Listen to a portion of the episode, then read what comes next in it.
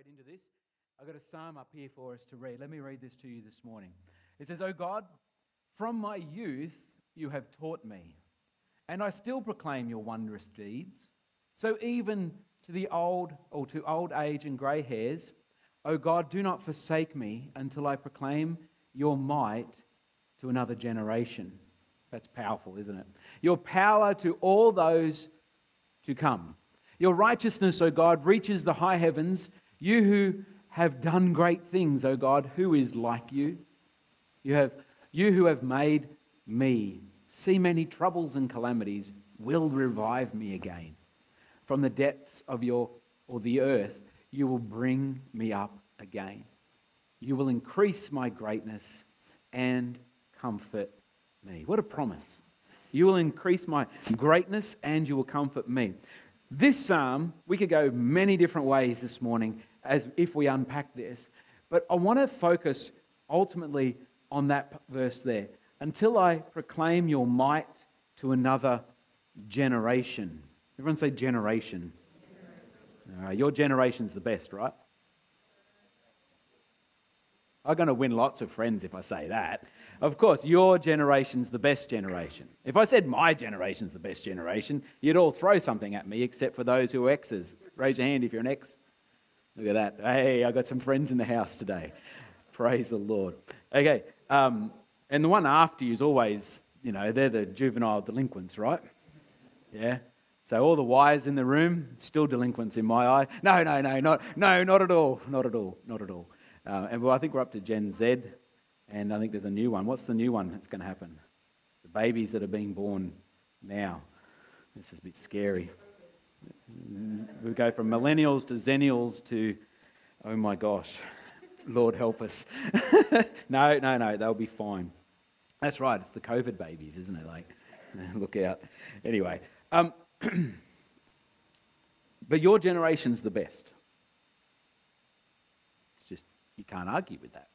Right? But we've been working through this series called Transforming Your Church and, uh, and unpacking uh, seven shifts that need to happen to remain relevant in the 21st century. Now, we're 20 years in, 21 years into this century, and, and uh, it's good to be unpacking this now because there's great reminders, but at the same time, it's encouraging because the Lord's been leading us in all of these areas up to date. So, we've looked at things like uh, a power shift. You know, you remember that one? That was prayer, wasn't it? We looked at a priority shift, shifting from our own personal priorities to seeing the kingdom of God advance. Um, a program shift, moving from programs to ministry and getting outside of the four walls. A program shift um, is the next one. Leadership shift, and then a ministry shift, seeing that, that uh, those two things happening, that, that we empower the body to works of ministry, that we're all called to lead and we're all called to minister. And then last week we looked at a worldview shift and uh, we had to change the lenses a bit. But today we get to look at this one shift number seven, the last one in our series a generation shift. A generation shift. And generation speaking in church is not the easiest thing to speak to because it's very easy to offend people when you're talking this way, right? Because, like I said, your generation's the best. Okay? So in that, in that you, you, you're all supposed to come back to me and say, Steve, your generation's the best, and we all agree then that Generation X is the best. No, that. Move on. But generations, because I could focus my talk completely to the youth, right? Those who are under 18 years of age. And we could focus it completely on that, and it'll be completely irrelevant to the people who were in the room who are older than what we would classify in today's day and age as youth. Offending myself in that, okay? Because I'm definitely not youth, even though I might look a bit youthful today. Or I could focus it on the older generations, and therefore the youth will tune out, right? So you've got this dilemma within churches all the time because church is actually multi generational. Right? But there's one unifying factor here that I want us to capture. And I'll talk about generations in a moment. You'll understand that while there are generations in the world, there are also generations in God. And in fact, in the room, there's only one generation in God. You're either talking to the righteous generation or the evil generation. And I think I'm talking to the righteous generation today. Is that right? Amen? Are you, are you happy that you're part of the righteous generation of God? Yes. We'll get to that in a minute, yeah? Because obviously you're still not warm. Warm up your vocal cords, okay? I know you couldn't warm them up by singing today, but we can warm them up with a hearty amen or a yes or a whatever you feel like saying that's encouraging. Right. So this last, that works. Actually, that encourages me more than you think, but that's fine. Um, the last strategic shift as a church uh, we have to implement and have been implementing is a leadership shift in the sense of generational shift, but cross generationally we have to understand the importance of the generation of the righteous. And uh, it is a shift in practicalities from older to younger, but that doesn't mean that that's a negative thing. I want to, I want to embrace it in a positive way if we can today. It's not about age. Can we say that? It's not about age. Say it. Speak it with me. It's not about age, because then I know you're going to be on the same page. It's not whether or not you're an older person or a younger person. All right? Because every older person in the room was once a younger person. And all the older people go, Amen, as they think back to their delinquent years following the Beatles or the Rolling Stones. Or, uh, in my sense, you know, the song of my day was uh, Smells Like Teen Spirit by Nirvana. Uh, Kate's laughing at me already because she's there as well. Uh, you know, like the songs of the generation. We all remember them, okay? So the older people in the room were once delinquents, and the delinquents in the room are going to be one day older people, right? Get that offense out of the way straight away, all right? So if you're a younger person in the room, I'm going to say if you're a younger person today, it's, it's you're below the age of 25, okay? Younger person. If you're older than the age of 25, then I'm referring to you all as older people. That way I'm offending more older people than I am younger people, okay? And no, it's older, not old, uh, Reuben said you're not old till you're 80. Oh, no, should, I shouldn't throw him under the bus, should I? Anyway, all good. Oh, oh, sorry, bro. all good. So it's not a shift about age, it's actually a shift that has vision and future in mind. Does that make sense? And, and if you're, if you're going to focus on it from a perspective of age, then that's going to reveal something in your spirit that you need to work out with God because you shouldn't be walking away thinking, oh, it's all over, it's done, I'm, I'm finished. You should be thinking, wow, what's the vision of God? Where's He heading in the future? And how do I play a part in that? Make sense? So, when it's all said and done, God Himself is a cross generational God. Hallelujah. His focus isn't on the next or the new, it's not on the old or the ancient. I thought I'd get a hallelujah from someone there. He is God in all generations. He introduces himself on numerous occasions in the Old Testament as what? I am the God of Abraham. I am the God of Isaac. I am the God of Jacob. So he introduces himself as a cross generational God with three generations to the next two generations. So it's five or six generations impacted by this covenantal God who thinks cross generationally. Does that make sense? He's not interested just in Gen X. Because if he was interested only in Gen X, then the church would die. He's a cross generational God. He, he wants to unite the generations to become more passionate and empowered within history and into the future. Look at, look at this. Churches that are successful at bringing a kingdom mentality embrace the challenge of bringing the gospel to the next generation. If You want to remain relevant as a church. You want to remain on the cutting edge. You want to continue to be successful in implementation of the kingdom of God. The focus is the gospel and presenting it to the next generation. True? A church that stagnates because they do not embrace the changes necessary to embrace the next generation will eventually close. So if the generation before me didn't reach me,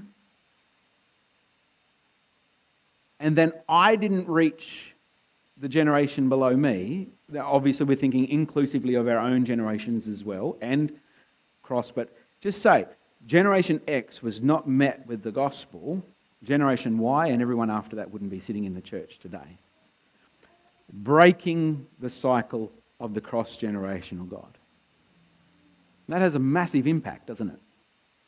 Just think about what that does when a generation isn't won for the kingdom of God. So, how important is it for the church to continue to adopt a mentality of kingdom which adopts a mentality of change? Because if you don't change, you can never win the, the generation below you.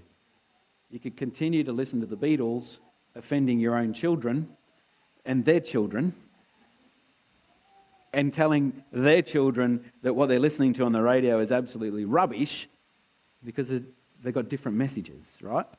So it's the same within the kingdom context. It is a commitment to reach our children and their children while knowing full well that God values us and our journey in the process. That's what it is to be mature within your generation. It's about embracing the call to witness and to win the next, seeking to pass on the baton and knowing when this is successful. Our job is still not done. Those in older generations, hear me. I'm speaking to myself, remember? Those in older generations are valuable to the purposes of God and His church. Amen? I'm going to talk a bit about that a little bit later on. But let, us see quickly what is a generation. Simply, a generation is a group of people of like nature, either by age or distinguishing characteristics. All right? So even within our generations nowadays, we're getting subgroups within generations. Okay? Uh, even more so with, with the last two generations than we've had in the past. Probably last three generations than we have in the past. This includes, within biblical context, the evil generation or the righteous generation. Okay? But I thank God that within this generation, in this room, the majority of you, if not all, are part of the righteous generation. Not because you were born at, such, at, at a specific time, but because Jesus was born at a specific time. Not because you lived a certain life, because Jesus lived a certain life and he died a certain death that you could be included in the righteousness of Christ. Amen? So we are one generation under God, even though in a worldly sense, we are multi generational. I think that's an encouraging thought. Because that's a very unifying thing. Because it's based upon Christ, is that right? Not based upon my attitudes, not based upon my worldview, not based upon the ins and the outs of my culture or my generation, but based upon his righteousness. Isaiah 41 4 says, uh, Yep, who, who has performed and done this, calling the generations from the beginning? And he answers and he says, I, the Lord, the first and with the last, I am he. So generations is not a new concept, it's an ancient concept that God himself has put in play. So it's something, if we get an understanding of it, can help us to have trust and understanding in God. God has called the generations from the beginning, and God is carrying out his purposes through the generations of the righteous. Each of us need to have a sense of destiny in our hearts, and we must see ourselves as part of God's unfolding plan throughout the ages. Not separate entities of past or future. Separate, not separate, separate. this is the generation of the righteous which seeks God and seeks to reveal God in a way that each generation of the world will understand. So, as part of the generation of the righteous, we each have a responsibility before God. Turn to your neighbour and say, I'm responsible. And if you laugh at them, then we'll deal with that later, right? I'm responsible, right? So, John, you can say that back to me. I'm responsible. Yeah, so we've all got a responsibility before God, okay? Number one, we've all got a responsibility before God as the generation of the righteous to discern and accomplish the will of God for our generation. How do you do that? In prayer, in uh, studying of the Word, in uh, sitting with people uh, who are encouraging you, and uh, submitting to the Holy Spirit, that you would be led in that way. When, when we discern and accomplish the will of God for our generation, that's a proclamation and a partnering with God that you and I were born for such a time as this. It means we've got something to live for. We each have a race to run, a role to play, and a revelation of Jesus to reveal to those around us. We are to give ourselves to discovering and passionately pursuing our unique destiny, just like David did. Um, Acts 13:36 says, "For David, after he had served the purposes of God in his own generation, fell asleep and was laid with his fathers and saw corruption." Wouldn't that be an awesome thing? To serve the purposes of God in your generation and falling to sleep in the peace of Christ and waking and hearing those words, well done, good and faithful. Is that not the goal of our life? I think that's a real thing. David did that, and that links us to Psalm 71, which is what we opened up with. Oh God, do not forsake me until I proclaim your might to another generation, your power to all those to come. You see, it was, it was in the heart of David. If it was in the heart of David, where did he get that from? He got that from sitting with God in worship. He got that from sitting with God in writing his, his songs of praise. The second is that we need to rebuild the foundations from past generations. This means every generation has a responsibility to reach back and receive an inheritance from those who have gone before. We did not begin this race, we simply carry it on. I think that's awesome. This race has been going for over 2,000 years. And the baton gets, char- gets, gets exchanged from generation to generation. And while that baton's being exchanged and passed on, the people passing it on are not now saying, My race is over, my job is done. They're there in the background going, Hey, this is what we learnt, this is what's happening. And they're cheering you on to run the race with enthusiasm. Or, in a sense, in a kingdom mindset, we should be. We would not be where we are today if it was not for the prayers, victories, and revelations of those who have gone before us. This is a cry to those younger in the house to value the history and victories of those who have gone before you and honour them for the wisdom they can impart. Because we must discover our value, our roots, and our heritage. And in doing so, You've heard me say it before. It's on those victories that we launch from in our generation. Uh, so the old things around uh, new wineskins or, or uh, digging the, the old wells, those sort of Old Testament biblical pictures that we get, are all about discovering the victories that are already ours in Jesus. That those who have gone before us have uncovered and can speak into our lives. Amen? So we get to rebuild those things. And, and, and this is part of our responsibility. The third one is to pass on truth to the next generation and guide them into a personal experience with God. So we get to sit with God, we get to sit with those who have gone before us, and we get to impart to those who are coming after us. Only a cross generational God could be that wise. Each generation is responsible to pass on the baton of God's purpose onto the next generation. God requires us to a, leave a heritage and an inheritance for those who will follow after us.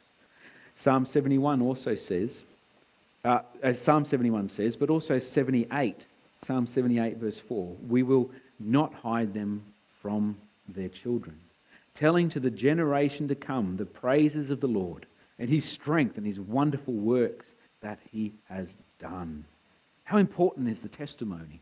How important is your story in building the next generation? I think it's extremely important. So if God's got a plan for your life, we've got this person, you know, we call him the accuser, we call him the great Satan, whatever the Bible wants to call him.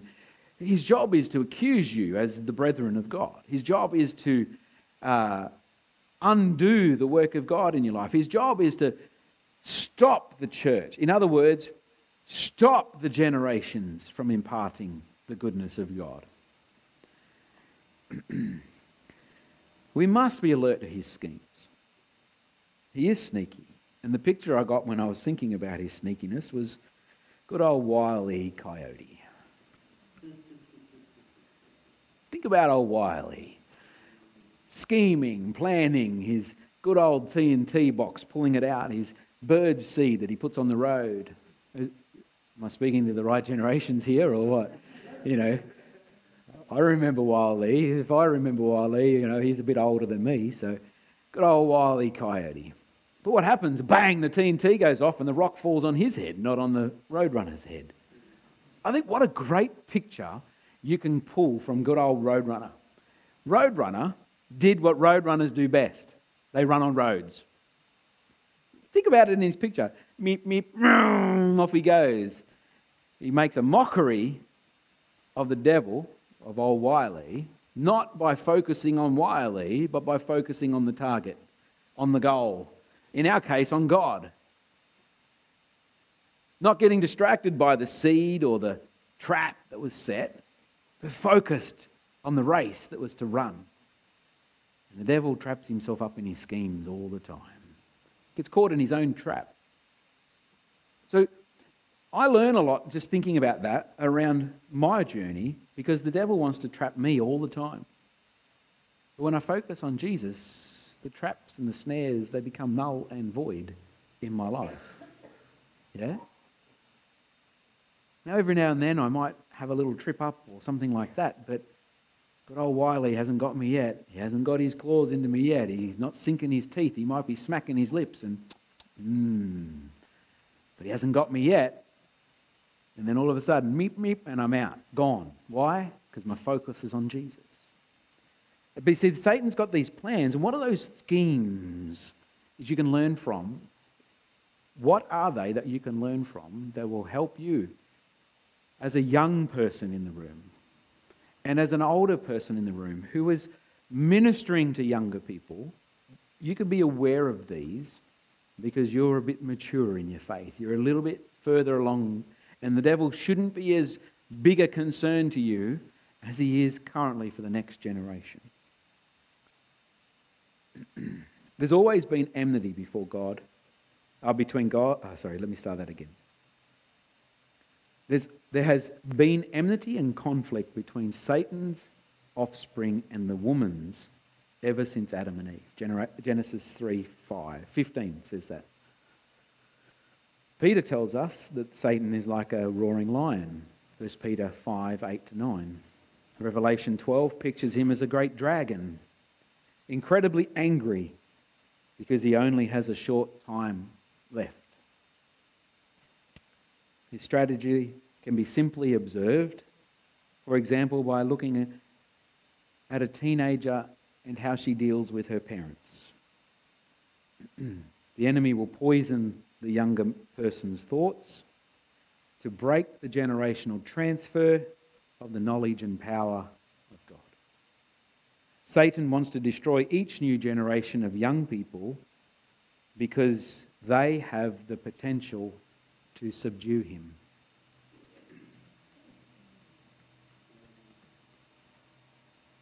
He uses things such as suicide, the occult, drug and alcohol abuse, violence, Satanism, immorality.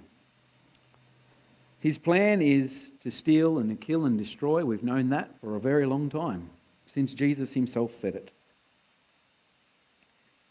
Because his plan is to grab that generation and keep them from the purposes of God. Because if he can do that, then he stops the church in its growth. This is why your teenagers are under attack. This is why teenagers, you don't like your mum or your dad. It's a scheme of the devil, and you've been caught in it. Oh, Wiley's got his knife and fork out. Wendell Smith, a pastor in the 90s, uh, wrote a seminar called The Dragon Slayer, and I'd love to get a copy of it. But if not, I can trust the Holy Spirit will help me to study and maybe write one of my own.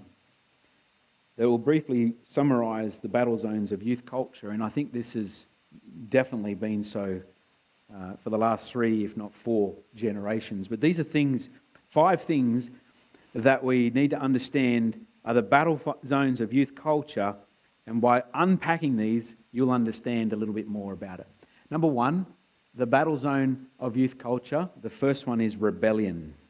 Say that back to me rebellion. Oh, everyone wants to rebel now. Satan takes advantage of young people's reaction to human authority and out of their hurt and hatred stirs up a spirit of rebellion against the authorities of God. Satan is the original rebel. Didn't you say that? And when re- people rebel, the sad truth is that they're cooperating with the spirit of Satan. Ephesians 2 1 to 3 says it very plainly for us. Once you were dead because of your disobedience and your many sins. You used to live in sin, just like the rest of the world, obeying the devil, the commander of the powers in the unseen world. See that? Obeying who? The devil. He is the spirit at work in the hearts of those who refuse to obey God. That's rebellion, isn't it? Verse 3 All of us used to live that way following the passionate desires and inclinations of our sinful nature. By our very nature, we were subjects or subject to God's anger, just like everyone else. We were there once. We got out of that trap, praise God. 2 Timothy 3 talks about the last days. In the last days, we're told in verse 2 of 2 Timothy chapter 3 that people will be disobedient to parents. It's not a new thing, is it? In encouraging young people to rebel against authority, the enemy robs them of God's blessing and the potential of character development. The big one, isn't it, kids? Rebellion destroys young people and it destroys the family. 1 Samuel 15:23 I've used this passage of scripture a little bit in conversations of late and for different reasons. But this is just as relevant right here right now in relation to rebellion as it is to some of the other conversations I've been having, but think of it in this context. 1 Samuel 15:23. For rebellion is as the sin of witchcraft. We all understand what witchcraft is. We all want to avoid it like the plague, right? None of us want to go and dip our toes in that cauldron. But yet, it's very easy to rebel. And here we have the prophet Samuel saying it's the same as the sin of witchcraft. And stubbornness is, is as iniquity and idolatry. So if we're stubborn, then it's like being an idolatrous generation. Because you have rejected the word of the Lord, he has also rejected you from being king. Could you imagine? I think this was Saul at this case. Could you imagine being rejected as the king? Because of what? Rebellion and stubbornness. Wow. You know what God's answer to rebellion is? Young people are going to hate me for this one. Yielding to God's authority. It's yielding control to Him and His authorities. You can hate me or you can hate the Word of God, whichever one is going to be, right? But if you, want to, if you don't want to be rebellious, then, then, then you've got to trust God's wisdom. And young people who radically dedicate their lives to the loving Lordship of Christ and obediently submit to the authority of His Word, His Spirit, and His representatives are the ones who change a generation. God has put authority over our lives to develop character in us and provide covering and protection. Three amazing things, right? Covering, protection, and character. Focuses of the family, I believe. God ordained authorities include parents, and can't argue with me on these ones, Ephesians 6 1. Um, the government, Romans 13 1 to 7, and 1 Peter 2 13 to 17. uh, teachers and employers, Colossians 3.22, and, uh, sorry, but even church leaders, Hebrews 13.17. As I read out Hebrews 13.17, I want you to think about it. It's in the context of church leaders, but think about it in the context of your parents as well, right? Think about this. Obey those who rule over you and be submissive. That sounds all right on its own, doesn't it? But here's the reason why. For they watch out for your souls as those who must give an account. Let them do so with joy and not with grief, for that would be unprofitable for you. You see? Authority is a tool in God's hand used to mature us in the journey. Young people need clear boundaries to live within and discipline when they cross over them. Teens need both privileges and responsibilities. I think some parents need to hear that as well, right? But that is all based on the basis of trust and character growth and those sorts of things, right? All of these need to be in the context of a loving relationship. Josh McDowell writes rules without relationship equals rebellion. It's a big one, isn't it? The second one, battle zone of youth culture. Number two, immorality is a big one, this one. The search for affection often lures young people into Satan's trap. I don't think I remember Wile E. Coyote trying to use an attractive young bird to, uh, to entice the roadrunner. Is, is there ever an episode like that? There is. Oh, I'm going to have to go and Google that one now. I know. Ooh, here we go. So, immorality. We're told in 2 Timothy chapter 3, 3 to 4, that same passage, that people will be without self control and lovers of pleasure towards the end. Now, towards the end, just as a little quick side note, I think the writer, Paul, had towards the end in mind when he wrote the letter. I don't think he had 2,000 years later. So every generation from the time of this letter being written, this passage has been relevant to. Lovers of pleasure. How relevant was that to our generation? Your generation. Okay? When you were going through the challenges of hormones and that beautiful guy over there that you're just starting to swoon over. That's an old word, isn't it? Swoon. Look, you're all going back there. Get out of it. Get out. It's a trap. Okay?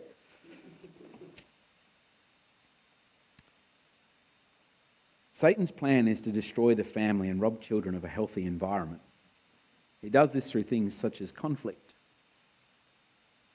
abuse, divorce, and for many of us, busyness. I don't think there's been a busier generation than the current generations I'm talking to. Okay? Young people with a shortage of love, approval, acceptance, and affection will find them somehow. So much easier today with the temptations of smartphones and iPads and tablets and social media. Ah, oh, yeah, the, mm, the fear of missing out, exactly what it is. Thank you for that. That's really cool. Um, so, Satan's plan is to destroy the family and to rob children of a healthy environment. That's true, isn't it? Let me read this to us. Page 152. Just, I couldn't say it any better than this, so it's just easy to read it. Youth culture has a strong sexual orientation, and we live in a society that has gone sex mad. It is estimated that 94% of sexual encounters portrayed on television and in the movies are between people who are not married. Satan has taken the, what God created to be a lifelong, beautiful relationship between two people and perverted it. There is great pleasure, uh, pressure on young people to conform to the world. The Bible clearly tells us that those who live immoral lifestyles will not inherit the kingdom of God. 1 Corinthians 6 9 to 11. It's a bit heavy, doesn't it? Um, again, we reap what we sow, Galatians 6, 7 to 8. Sexual sin is a work of the sinful nature, Galatians 5 13 to 21, and if not repented of, can cause people to forfeit entrance into the kingdom of God. God's intention is that the family provides an environment of love, approval, acceptance, and affection. Sexual desires are to be controlled before marriage. Once a young person reaches maturity, there, they then enter marriage, free of hurts and scars to begin a family of their own. God's answer to, God's answer to immorality and the search for affection is love expressed through selfless giving. Those who are truly freed from the bondage of sin and rebellion can experience the covenant relationships and pure affection of the body of Christ and learn to treat each other in love as brothers and sisters. Young people need to develop healthy brother sister relationships where wholesome friendships can be built. They need to understand God's will for their life, the various levels of friendship, and the appropriate age and behaviour for each. Young people need to be taught the value of virginity and purity and the honour of marriage as God intended it to be, which you can find in Hebrews chapter 13, verse 4. Those involved in a romantic relationship, I'm speaking to some here, no pointing fingers, just there are people, those involved in a romantic relationship need to understand the dangers and set goals and guidelines together to ensure that they act in a way which is pleasing to God. And, hear this, without defrauding each other. Mm. There needs to be a balance of time, words, and actions. A serious romantic relationship involving physical contact without any intention of marriage is an abuse of one another's emotions. Young people should be on guard against temptation and wrong or premature desires. 1 Thessalonians 4 1 to 8, 1 Timothy 5 1 to 2, and 1 Peter 1 22. So powerful, isn't it? And I could be speaking to people of my generation. I could be speaking to people of the generation after, or the generation now, or the generation next, or the generation that's gone long before because these are the temptations of immorality that this, the enemy has brought against us. The third one is sorcery, the search for the supernatural. We're all young once, right? What was it? I dream of Jeannie. That was one. Blink. Got the wish you wanted? Yeah, that's a search for the supernatural. Might be or uh, uh, even science fiction, Star Trek or Star Wars, if I say it, you know. Um, there's in the heart of every young person, and I think this gets squashed by the time they hit their mid 20s. I think we've often had it squashed out of us, and I don't think it's God's intention to squash this hunger out of us. But there is a heart in every young person a hunger for spiritual reality and a desire to experience the world of the supernatural. It's naturally inherent in them. In the last days, Timothy is written, 2 Timothy 3 5 by Paul, people will have a form of godliness but deny its power. The word sorcery, and another word that's been coming up of late, um, but I'm going to use it just in this context. So, uh, the word sorcery comes from the Greek word pharmakeia. And when I was studying to be a pastor and the different things that I've had to go through running youth groups and all sorts of things, um, pharmakeia was used in relation to drug abuse. Okay? drug use and not the use of limited or legitimate medications. The reason I say that is because Dr. Luke wrote the third gospel within your Bible, right? He was a doctor, which means tradition holds and history holds that he was a physician. Now, obviously, their medications were very different to the medications we've got today, but I really don't. I have, I have a strong, I have a strong struggle believing that Dr. Luke, the writer of the Gospels and the Book of Acts, was into sorcery because he was a doctor. Like, do you hear what I'm saying? just because the word's used, it's got to be used in the right context, okay? So in this case, even when learning about deliverance ministry, you will learn that pharmakeia was used in relation to sorcery and divination and witchcraft, which is again in relation to drug use. What does that mean? Well, that, what that means is that there is an escape in this world or a doorway that will open the young people up to the supernatural. And that's drug and alcohol abuse. Right? It opens up to things that you are not supposed to see without the wisdom of God and the guidance of His Holy Spirit. but God has an answer to sorcery. Praise God for that, hey? He has an answer for the fake pursuit of the supernatural. and his answer is the Holy Ghost. And it's in the demonstration of faith. How can I say that? Well, in the book of Acts, I'm sure it's Ephesus. The Apostle Paul goes there and begins to present the gospel, and signs and wonders follow him. Ephesus, at the time, was bound in witchcraft and sorcery and diviners of all kinds of contexts. And when the gospel was presented, they'd never encountered power like they had encountered by the Holy Ghost. And they converted to Christianity, gave their lives to God, and they burnt their enchantments and their sorcery books and all of that sort of stuff. Millions and millions, if not billions of dollars worth of information burnt because it was toward the supernatural the way God didn't intend. When a young believer experiences the supernatural manifestation of the Holy Spirit's power and his divine love, it makes all forms of the counterfeit appear like cheap knockoffs. So, this is why the Holy Ghost is such an important topic when it comes to churches. Because if we're going to be a generation of the righteous, talking to one generation at the moment, he is relevant to all. And when we capture that as the older generations, now speaking to age brackets, when we capture how important the Holy Spirit is to our life and the ministry of the gospel of God, we can offer the younger generations something that is so much more powerful than any drug or any sorcery that is going around.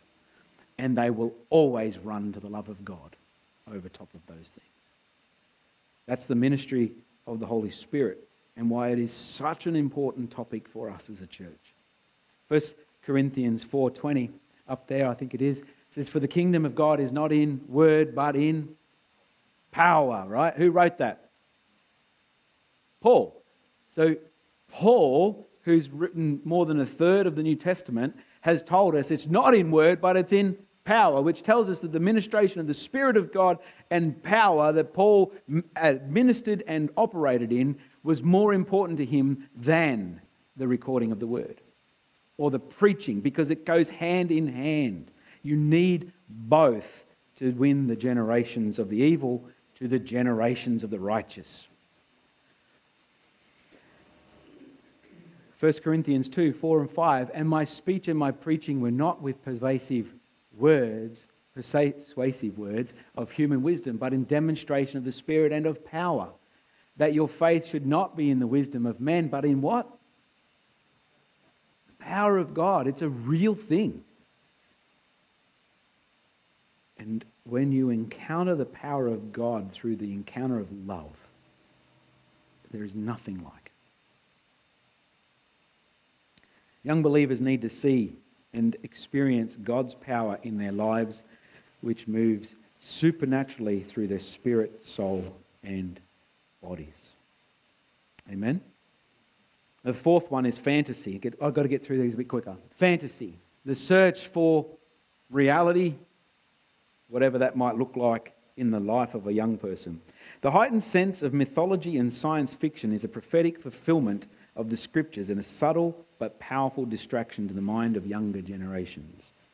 My generation, Generation X, and Generation Y need to be careful that our interests in Marvel and DC, for example, do not distract us or influence our theology because of this subtlety.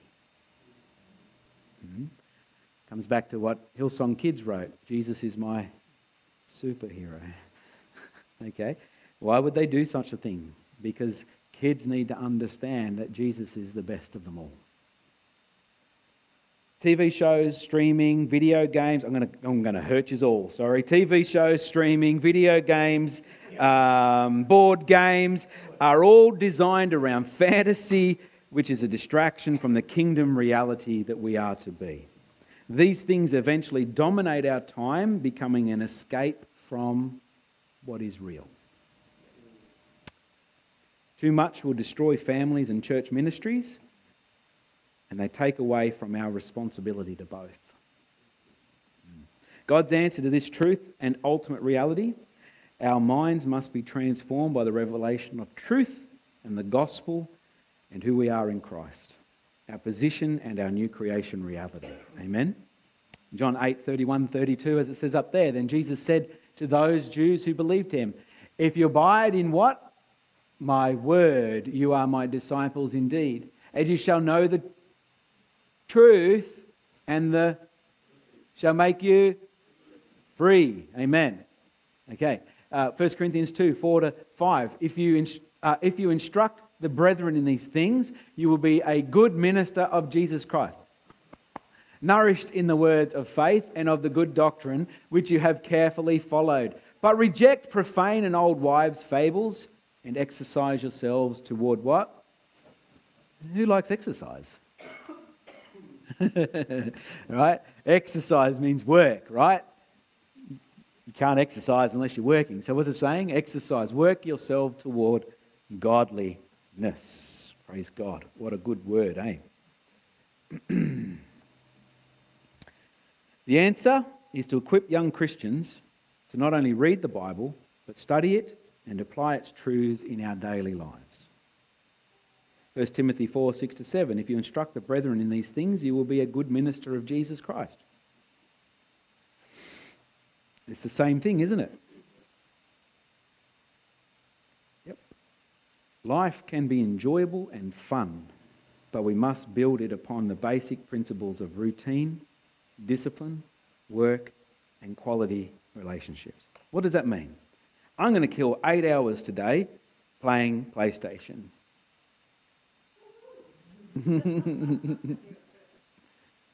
that, that sounds like anyone's dream if you're in that age bracket, right? Meanwhile, your bedroom's a pigsty and the kitchen needs cleaning and mum's pulling her hair out because she never sees her kid or all this sort of stuff. And the distraction has got you in a reality that's a lie. On this side, is the challenge to read the Word, spend time with Jesus, listen to your parents, uh, expressed in ministry within the church and outside the church, sharing the gospel. But I'm too busy to share the gospel. Over here playing eight hours of PlayStation. I'm too busy to share the, the balance. I'm not saying this is wrong. If you did one hour and spent seven hours working on the rest of these things, you would have a reality that's worth living for instead of an escapism from what is your reality at that time. Does that make sense? Like, God's not against fun. I've got to make that clear. But He doesn't want your life to be detrimental either. Last one idolatry. The search for a God. That should be little g God. Apologies there. Satan uses powerful and dynamic music. Here we go. That was the last one, wasn't it, eh? I had to offend everyone. Satan uses powerful and dynamic music to arouse desire in young people that manifests itself in idolatrous worship of people or things, deceiving young people to actually worship Satan. You know that, right? By worshipping an, another person, you're actually worshipping the spirit behind that person, which is definitely not God. Okay? That's idolatry. If you worship a thing, like a, a statue, it's the same thing idolatry. Um, I've got this passage for 2 Timothy. Hey, sorry. I've got this passage, 2 Timothy, what I've been referring to. Let's read it all. I'll read it to you. It says, But know this, that in the last days, so now, okay, as it was now back in Paul's time, in Timothy's time, now. So in this time, perilous times will come. For men will be lovers of themselves, lovers of money. Oh, I'm just thinking about the guys manscaping at the moment. Do you know that, just as a side note, the Penrith Panthers team, the boys went out and had their eyebrows waxed before the grand final. How pretty is that? I think that's cool. Anyway, um, so lovers of themselves, lovers of money, boasters, proud, blasphemers, disobedient to parents. This is a long list. Disobedient to parents, unthankful, unholy, unloving. I'm getting bad here. Unforgiving, slanderers, without self control, brutal, despisers of good, traitors, headstrong, haughty, lovers of pleasure rather than lovers of God, having a form of godliness but denying its power, and from such people turn away. Young people in the room, I'm talking directly to you now. There are people in your life that these things are obvious and evident. And your mum or your dad or whoever's caring for you are saying to stay away from that person because they see this stuff and they don't want you having that stuff in their life, your life. Young people in the room, listen to your mum. Listen to your dad. And if you can't listen to them, listen to me. Stay away from them. They will corrupt you, and your life, instead of going through this teenage period and only having a very short time of challenge and rebellion, it will go on for years because your loyalties will be to these kinds of people instead of the loyalties of your parents who are trying to bring you up in the ways of God. Can I say that with all honesty and integrity? Amen? Good because it's a very important thing. Stay, and such people what? Turn away because they're a danger to you at this stage. Okay? They will lead you into all sorts of things.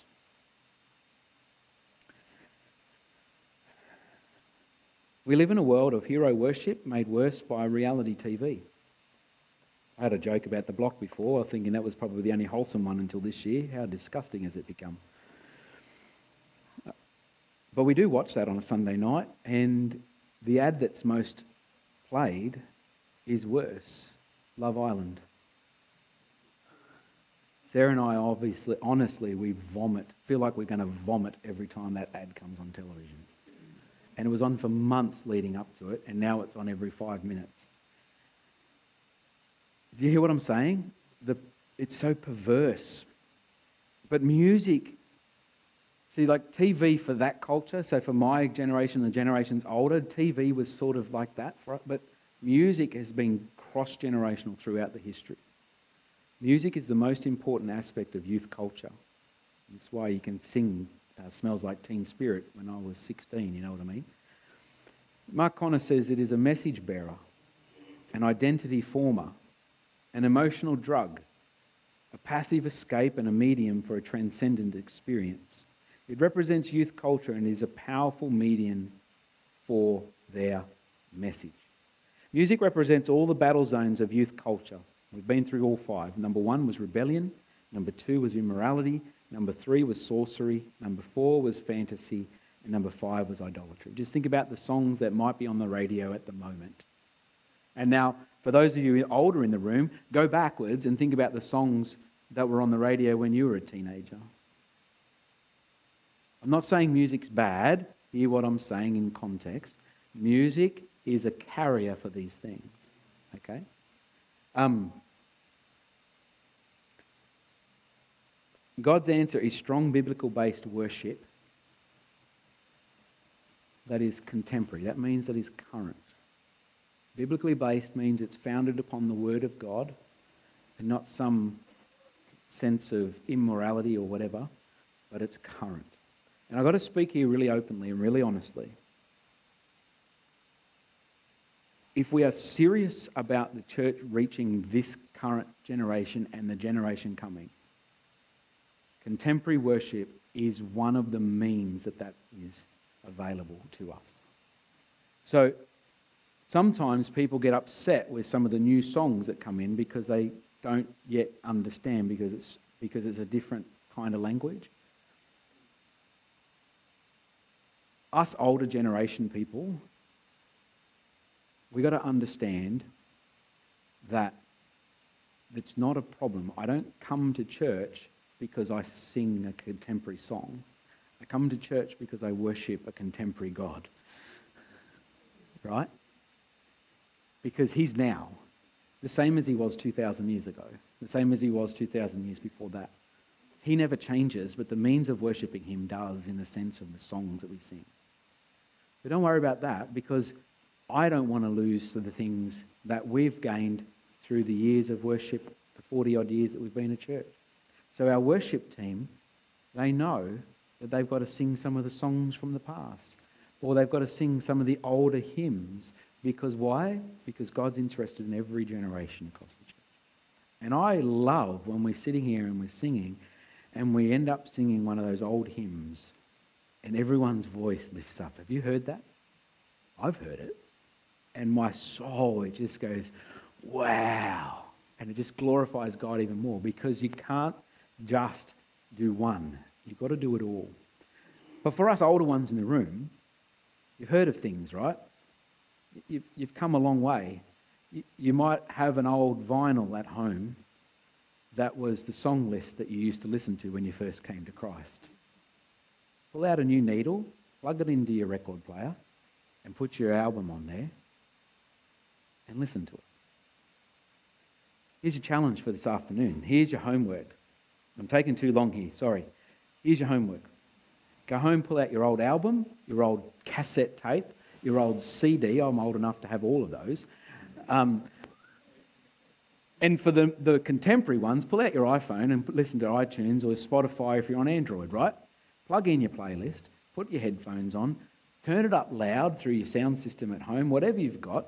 You might even have an old gramophone. I don't care how old it is, right? Turn it up loud and worship Jesus this afternoon in those old songs when you first came to Christ that you were listening to and you were banging your head to and you were tapping your toes to, right?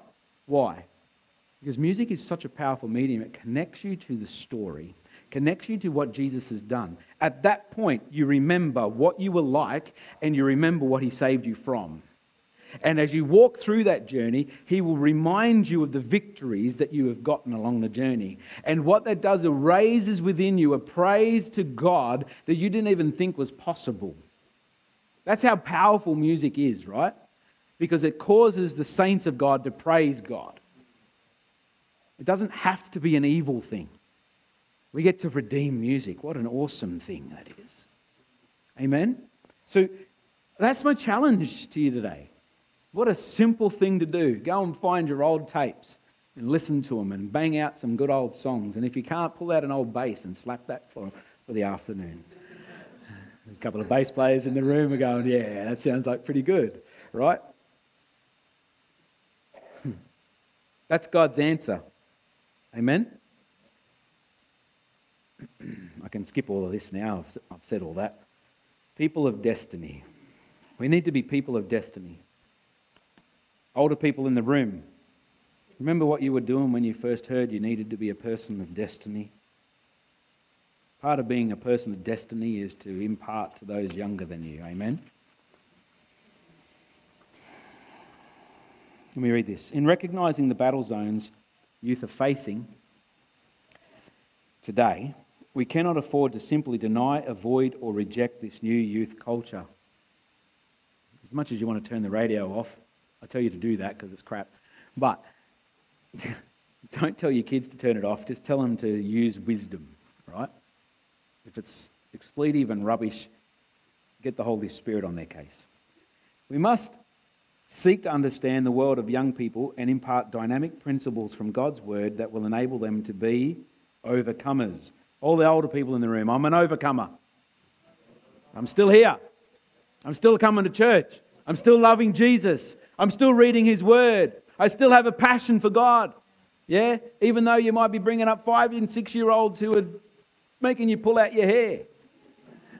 Or you might have 15 year olds who are challenging everything that you think you knew. But you're still here. You still got breath in your lungs. You're still getting up every day. While you got breath in your lungs, you should praise the Lord, right? Our goal must be to establish a sense of purpose and destiny in each young person's heart that will motivate them to seek to discover and fulfill God's purpose for their life. Each young person is born to win, to overcome, and to be a champion. Young people, that's your destiny. God is the ultimate victor, hallelujah, and He wants us to partake of His power and victory even in the face of overwhelming odds. Joshua did it at Jericho, Gideon did it, David defeated Goliath, and we can help young people defeat the giants of our day. Hallelujah. God can give each person, each young person, the strength to overcome every attack of the enemy and preserve them for his purposes. Again, Wendell Smith writes Young people ruled by their own sins and weaknesses become incompetent or poor citizens in their society and contribute to the reproach and moral decay of a nation. But get this young people who conquer sin and temptation tend to become leaders in their society and bring stability and honor to their nation. You can change a generation, and when you change a generation, you can change a nation. Amen. I think that's good. Parents, church members, church leaders, we need to pass on the baton. But this does not mean that we are irrelevant. It does not mean that God can no longer use us. In fact, it means that He wants to use us more. We just get to do so with a bit more wisdom, right? Young Christians, you need those who've gone before you to teach you, train you, and believe in you. We need each other. We need each other. There's no irrelevant Christian except the one who removes himself or herself from the purposes of God. This is so important. These are old stats, but let me shock you anyway. 85% of people come to Christ by the age of 15.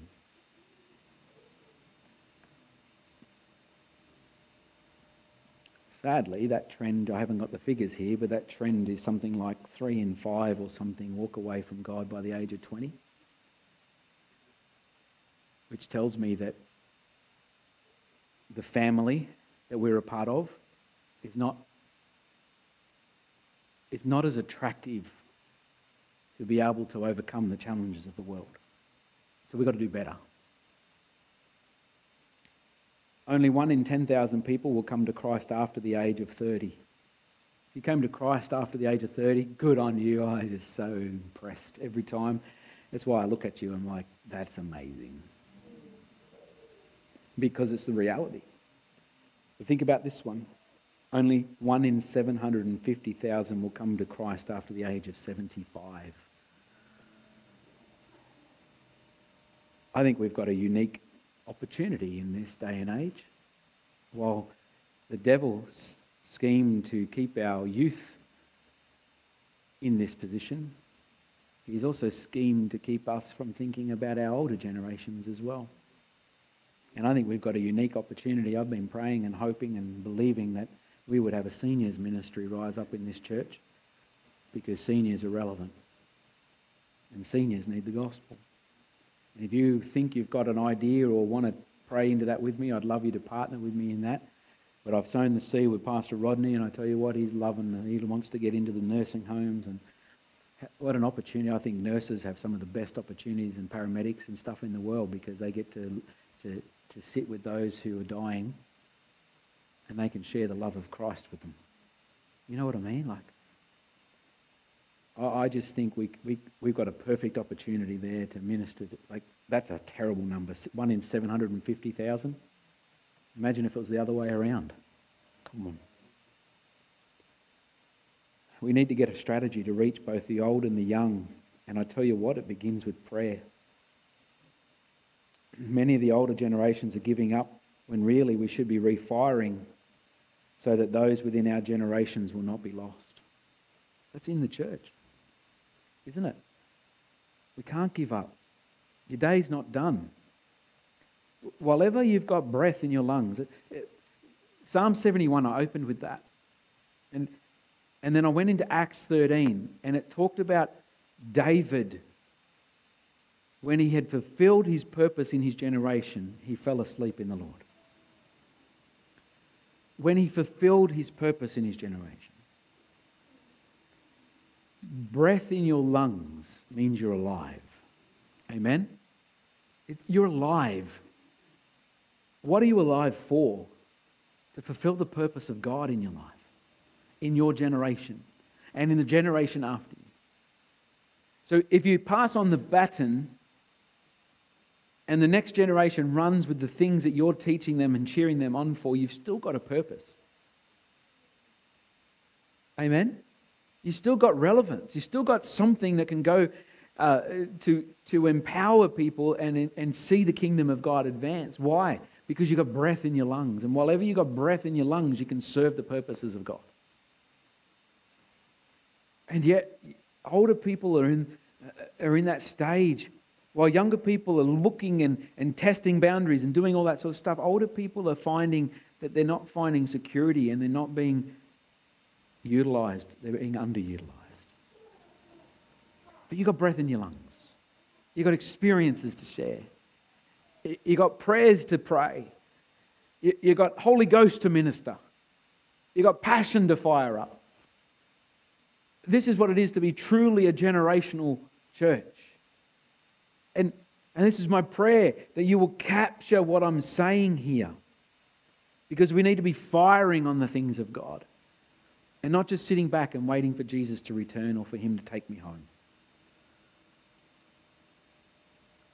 Both the younger and the older together. This is our aim. Young people, this is what you can do towards the older people in the church. You need to honor and respect them. Honor and respect go a long way. If you want to remain teachable, this, uh, I talk to everybody now. Begin with honor and respect. Honor and respect them. Even if they smell like mothballs.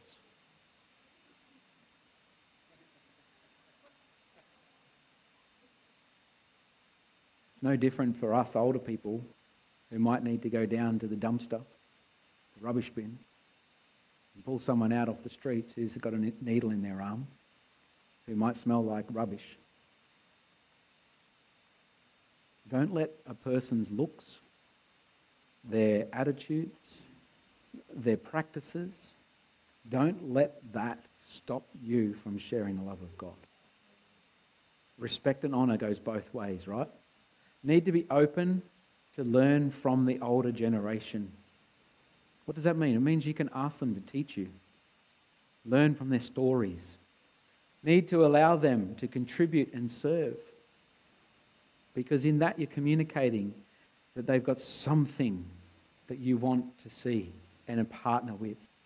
You need to reach out, that should say out, to the grower, growing older population and win them for Jesus. So you've got to, as young people, think cross generationally as well. One of the ideas that Pastor Rodney's got, and I love it, but COVID stopped it, is we were going to begin a service at Bupa, uh, not Bupa, at um, over here at Pioneer midweek in the, on a Thursday, and he had he was taking um, the high school students with him from the school. Why? I think actually it was originally it was going to be the primary students um, because they could then sit like and have that grandma grandfather kind of talk and that. But what an amazing picture, right? The young and the old sitting together, having a biscuit and a glass of cordial together. You know, I think that's beautiful. Um, so, young people, you've got a responsibility. Older people, we've got one as well. We've got to love and respect the, the delinquent. Yeah? I, I said this in the first service, I want to say it here too. We've got to choose to be people like the father in the story of the prodigal son and not like the older brother. There are people in this room who have older children who are out in the world working on their testimony at the moment. Yeah? Who aren't following the plans of Jesus in their life. So they're living in the prodigal lifestyle. And I can tell you, when that child comes home, because they will come home, I want them coming home to a church life and a family life that embraces them like the Father and doesn't look at their guilt and the things that they've been up to, but looks at them and says, let's go and, fat, let's go and slay the fattened calf Let's go and celebrate that my son who was lost has now come home. Not be like the older brother despising them. What were you doing over there?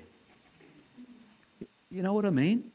Like we got to we got to choose to be like that, and and and that's part of church culture. If we can't change church culture, people will never return home. And you are praying for your sons and daughters to come home. Amen? So let's, let's start acting like that. Let's, let's be that kind of person to someone else's son and daughter, and then let's see it happening for our sons and daughters as well. So we need to love and respect them.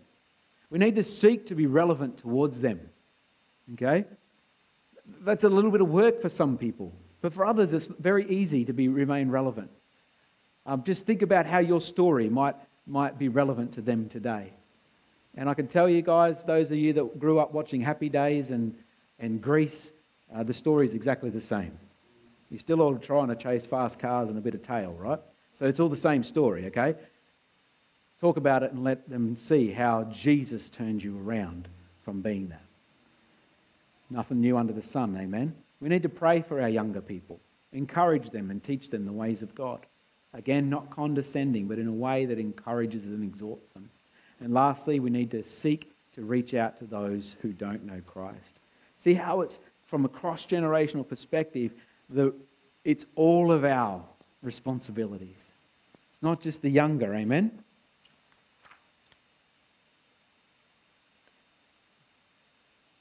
My conclusion is this let's dwell together in a spirit of unity, understanding God's purposes for his generation, the generation of the righteous. Mark Conner says, We must live with a passion and, watchful, passion and watchfulness as if Jesus may return today. We may be the last generation, however, we must live with the wisdom and foresight that allows for the fact that we may not be the last generation and therefore we must prepare the next generation to embrace the purposes of God. Let's make a generation shift together. Let's stand to our feet. These are the five things to finish off our series that will help us to implement an action plan, all right? I, we've done this throughout the whole seven shifts, so let's finish with this one. Personal action plan, something that you can do outside of those first ones that we gave. Reach out to children and young people in your church. What does that mean? Reach out to them, encourage them, help them. Get involved in children's ministry and, and youth ministry. Get involved in young adult ministry because you might have a fear of them, but you've got something to contribute. So you've got to reach out, okay? Number two, reach out to elderly people in your church and help them to feel special. Make them a cup of tea, cup of coffee, sit with them, ask them questions, get them talking, get them sharing about what songs they were listening to when they first came to Christ. I tell you, you'll start hearing their stories very well. Number three, have a tolerant attitude toward different generations and their styles and preferences. Try to understand people who are different from you and appreciate their uniqueness. Yeah? Number four, think about the older people who have influenced your life positively. I love this. Write them a letter of thanks, buy them a gift, or do something special for them to show your appreciation. Isn't that nice? And then lastly, be an example to younger people and seek to influence them for God. Begin by praying for them.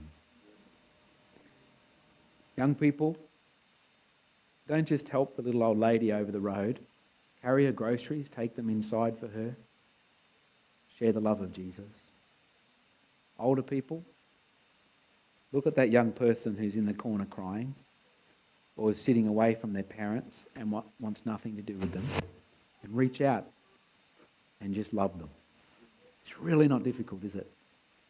And you'll be fulfilling the purposes of God for them and for you in this generation. Let's pray. Actually, how about you just put your hand on the person next to you? That's all right today. It's not bad to pray for one another, is it? I, I love that you guys prayed for each other this morning in our worship time. Hmm. Thank you, Jesus. Thank you, Lord. Lord, we want to be a church that reflects you and your purposes We want to be a church of power and of influence, a church that is relevant cross generationally. We want to be separate from the world in that we are the righteousness of Christ. We want to be in the world that the world will see the only answer is Christ. We're not unaware of the devil's schemes. But Lord, help us to remain like Roadrunner, fixed and focused on you, knowing the purpose is at hand. Knowing that your promise of protection is always with us and helping us when we stumble. Lord, we are victorious. We are called. We are a royal priesthood. We are a generation of the righteous. And we are filled with purpose. Holy Spirit, across this room, I release the purposes of the kingdom of God in the people's hearts. Holy Spirit, I pray that as we connect with you through the music and praise today, that you will remind us of where you've brought us from. And that from a place of gratitude and thanksgiving, we will sing praises to our God.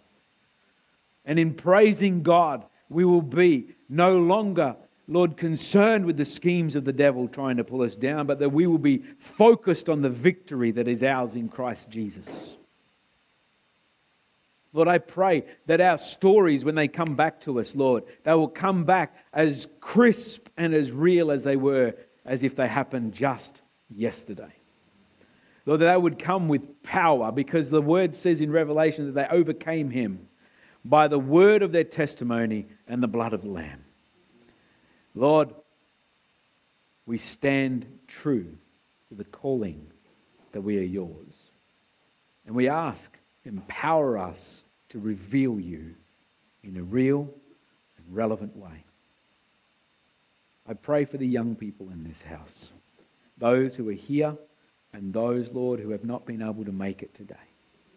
I pray, Lord, for protection over them.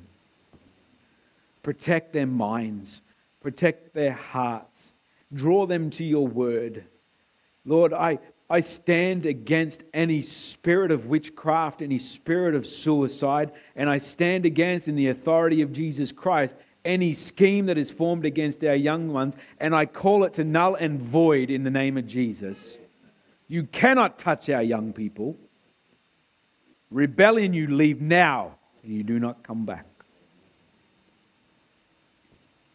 Father, for the precious young ones, may they connect with the love of God and the power of the Holy Ghost. Help us to raise up a generation, Lord, that will see the mighty hand of God. Father, for us who are starting to feel a little bit older, who are starting to have those aches in our bodies, we're thinking, Lord, it's almost done and it's time to hand it over and, and go and retire on a deserted island. That's not your purpose, Lord. Convict our heart. Father, even now, breathe a fresh anointing of your Spirit in our lives. Refire us, Lord. Let us never burn out. Fan into flame the gift that you have put upon our life, that we may step into it with the fullness of assurity that Jesus wins. Father, I pray that we would have a conviction in our heart and authority in our words. And Lord, let there be honor and respect in the house. Father, I just release a spirit of love and joy and righteousness and revelation over our lives right now. Thank you, Jesus. Thank you, Holy Ghost. Father, we thank you that you accepted us. You put a robe on us and a new ring on our finger. You cleansed us and you love us so. From that place, Lord, we humble ourselves to you. In the mighty name of Jesus and all God's people said.